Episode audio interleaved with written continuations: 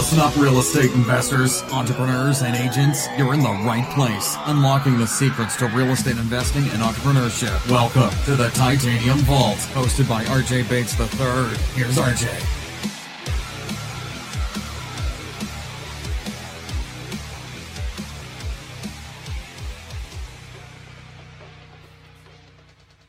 Welcome to the Titanium Vault. Hey guys, this is RJ Bates, and you are on the Titanium Vault.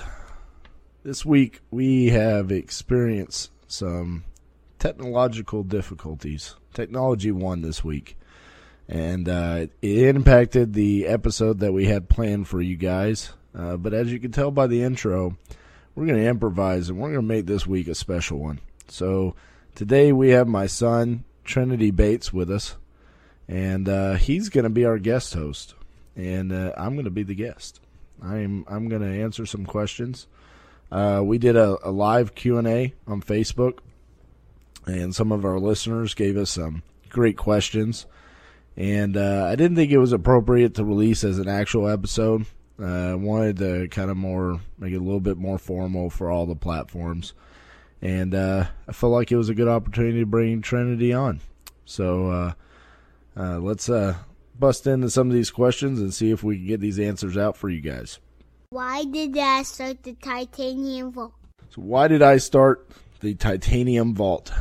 Well, I uh, I wanted to give back to the real estate investing community. Um, you know, real estate investing has has changed my life. It's changed my all my partners and employees' lives, and it's something that we truly believe in.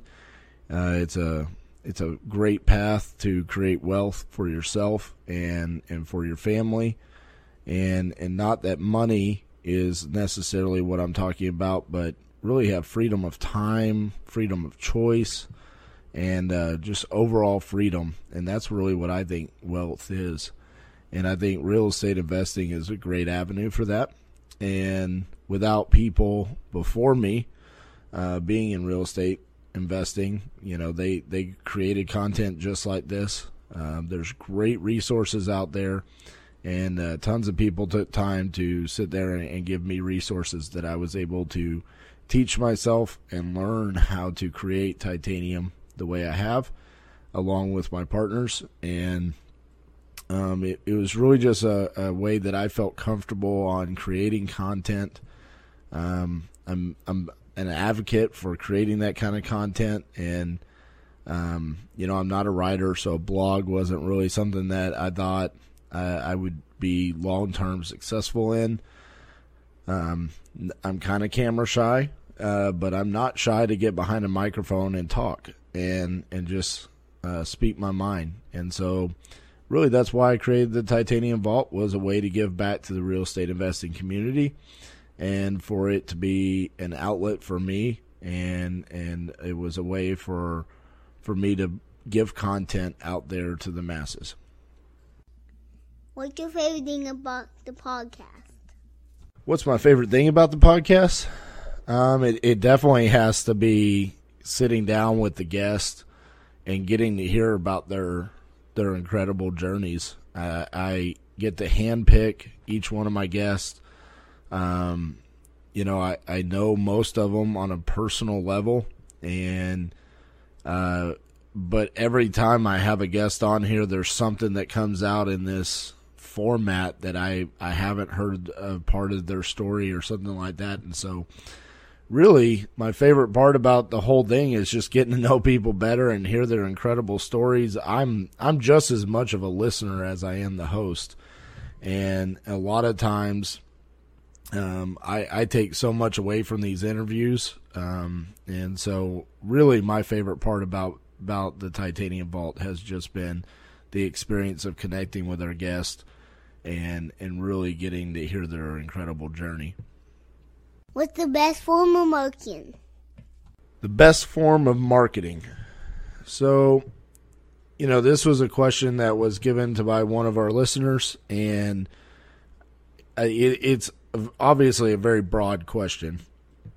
Um, but I, I want to kind of steer it back in the direction that I did on the Facebook Facebook um, Q and A, which is there's so many different forms of marketing, but all of us are taught a lot of the older traditional methods, which is direct mail, cold calling, door knocking, bandit signs. I, I think here in the very near future, the mark the high level real estate investing firms are going to start moving more into the digital marketing platforms. I talked about it in the the Facebook Q and A that I'm going to have an episode on here where I'm actually bringing a digital marketing expert on to talk about that. Um, and what I mean by digital marketing is is content online, uh, Facebook ads, Google AdWords, pay per clicks, retargeting, uh, podcasts, blogs, things like that. Uh, I think it's very important for um, us as real estate investors to realize that our forms of marketing are antiquated. Uh, we're behind the times. Yeah, direct mail and cold calling and all these things still work, and they're absolutely necessary because a lot of times we are targeting older generations, but those older generations are starting to come on uh, to these digital marketing platforms, and uh, we're going to see that that's the direction that we need to head as real estate investors. So right now. Um, I, I, think it's very important for all of us to start moving more in that direction, but definitely continue doing the, the other types of, of marketing. And it really just depends on what market you're in, how sat- saturated um, certain forms of marketing already are, um, and just trying to find a, a, new way to to go into the market and find your niche. Um, I know a lot of people out in Phoenix have had success with cold calling because direct mail is so competitive that they were able to find a niche within cold calling. And I think that's a good example of just, you know, don't beat your head against the wall and be like everybody else. Just find a new way to get your message across. When do you start building a team? Uh, it depends on what business you're in. If you're a wholesaler, I think you can bring someone on as acquisitions or dispositions pretty quickly because those can be commission only positions, and it is not a overhead for you. Uh, if you're a rehabber or a flipper, um, I think once you are established and you you have enough deals under your belt and enough volume that the the earliest position that maybe you should fill would be like a project manager or field manager to help you manage contractors, bids, uh, getting lien releases and contractors paid, and all of that stuff, materials, um, all those things that can consume your time um, as an entrepreneur, time is your most valuable asset, and so I, I think it's very important to to find a way to free up your time so you can be working on the business and not in the business. So really, in those two businesses, that's those are the kind of the roles. Um, if you're strictly just a, a landlord, um, maybe getting someone on to help you manage those properties, like maintenance, or helping you, you know, screen tenants and and show properties and things along those lines. Um, but really, wholesaling and rehabbing would be kind of the businesses that I would foresee needing positions filled early on. What's going to five years for wholesalers? That's a great question. I I see a lot of things changing for wholesalers over the next five years. Um, you know, I I've talked extensively to a lot of investors that uh, were investing prior to 2007, 2008, and, now they're they're sensing some of the same trends as were happening back then. Not as drastic, but everybody's kind of waiting and, and seeing when is that correction or dip in the, the hot markets going to happen, uh, or where there could potentially even be a more drastic crash. Um, probably not as severe as 2007, 2008, but um, there's there's probably going to be some form of a correction, and um, I see that impacting all investors, but also uh, wholesalers. And and what I mean by that is is right now we're seeing that there's a ton of people coming into investing and they're taught that wholesaling is the be- easiest and the best way to get started with no money, which is true. So more people are doing it, which means there's more people spending marketing dollars to find deals. which in turn means that your cost per acquisition has gone up, which means your wholesale fee needs to go up. So you're getting your ROI as a wholesaler, which in turn means that the rehabber or the landlord who's buying the deal is probably getting a worse deal than they were a couple years ago, which now means those deals, when they're turned around and they're sold, aren't as good as they were a couple years ago. And I'm seeing this across the board. I'm seeing deals being sent out at, you know, 80, 85, 90 cents on the dollar. And it, those are just not really good investments. And so it concerns me as an investor what's going to happen. Um, I, I, see that impacting impacting wholesalers um, here over the next couple of years, and and it's something that currently at Titanium we are preparing for. Um, that's why I'm such an advocate for building passive income. Uh, we are looking to buy, um, you know, a large portion of single family uh, rentals as well as multifamily investments and and the reason why is because I want to prepare. I want to have that passive income, so whenever the wholesaling revenue and that income goes away, because I, I'm not going to sacrifice our numbers. Um, I, I want to have the the passive income uh, available for us. Going Titanium going to expand to next? You know, right now, Titanium is not looking to expand to any new markets. Um, it, we have a couple things that are possibilities. Um, I have a, a buddy from uh, way back in the day in in, in school. Um, he lives in Alaska, and and he's a realtor and, and, an investor up there. And we've talked a little bit about maybe doing some business. Um, you know, but really, I, I wouldn't want to do fix and flips or wholesaling up there. Uh, it would really just be a passive income play. And so we might do something along those lines, maybe buy some uh, triplexes or, or quadplexes and or just single family rentals. But outside of that, um, unless a multi-family deal or a large portfolio comes along the way and it's just you know cash flowing machine, uh, we're really not looking to expand to any new markets. Who's the outside influence on titanium? The biggest outside influence uh, for titanium was, uh, you know, it was pretty early on.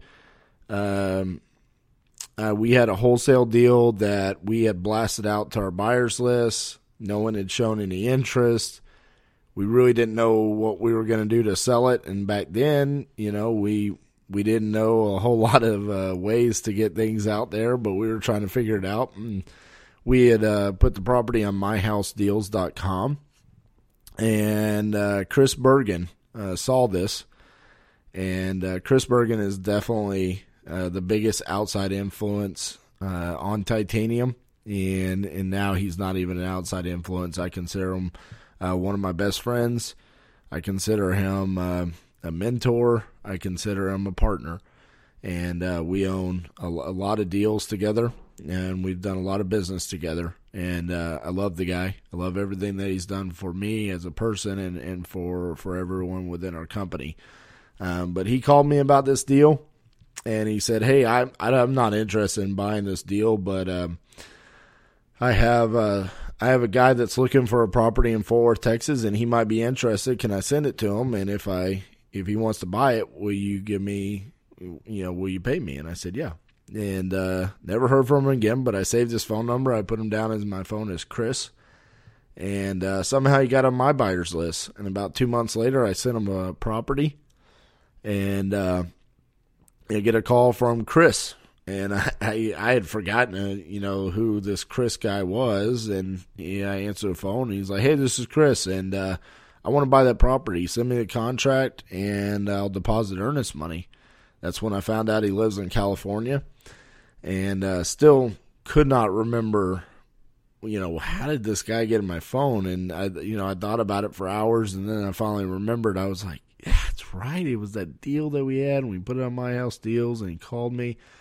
And, um, so actually, interesting story. Uh, this property that we sold him, uh, he had an appraisal on the property to get his hard money loan, and the appraisal came back, and the house was a thousand square feet smaller than what we thought it was, what we were told, and um, and what was on tax records. And so I actually was freaking out. I was going to make a nice wholesale commission on this property, and um, I drove out there. I, I measured the property myself. I, I, think it's the only property I've ever measured like that uh, outside of when I was a contractor.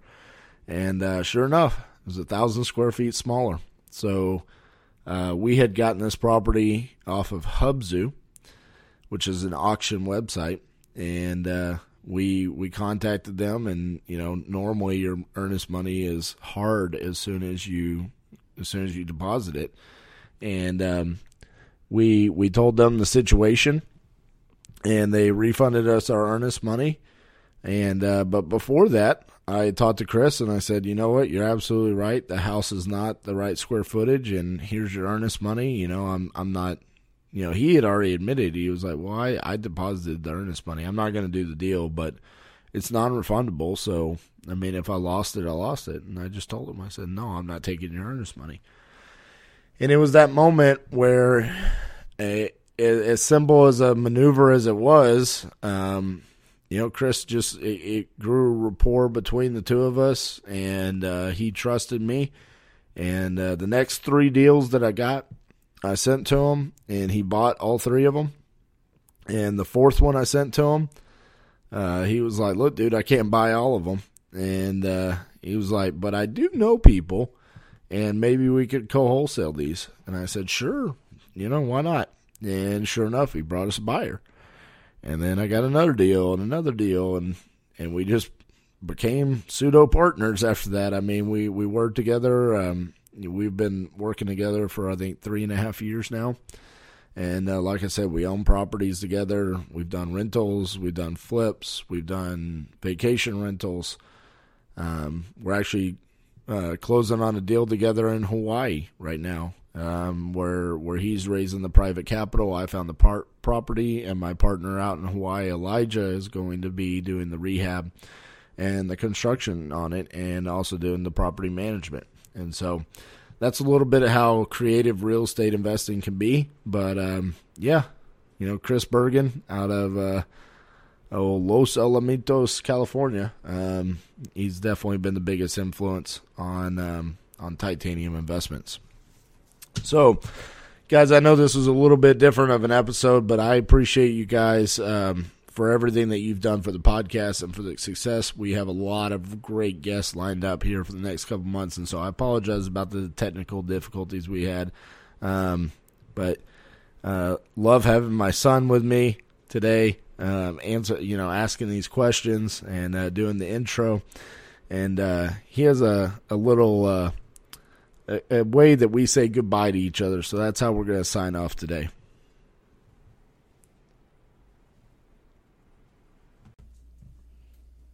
High five, fist bump, hug, kiss. Thanks so much for listening to the Titanium Vault with your host, RJ Bates III. For more info and to stay up to date, visit www.podcast.thetitaniumvault.com and on facebook.com slash the Titanium Vault. If you enjoyed the episode, please rate and review, and we'll catch you next time on the Titanium Vault.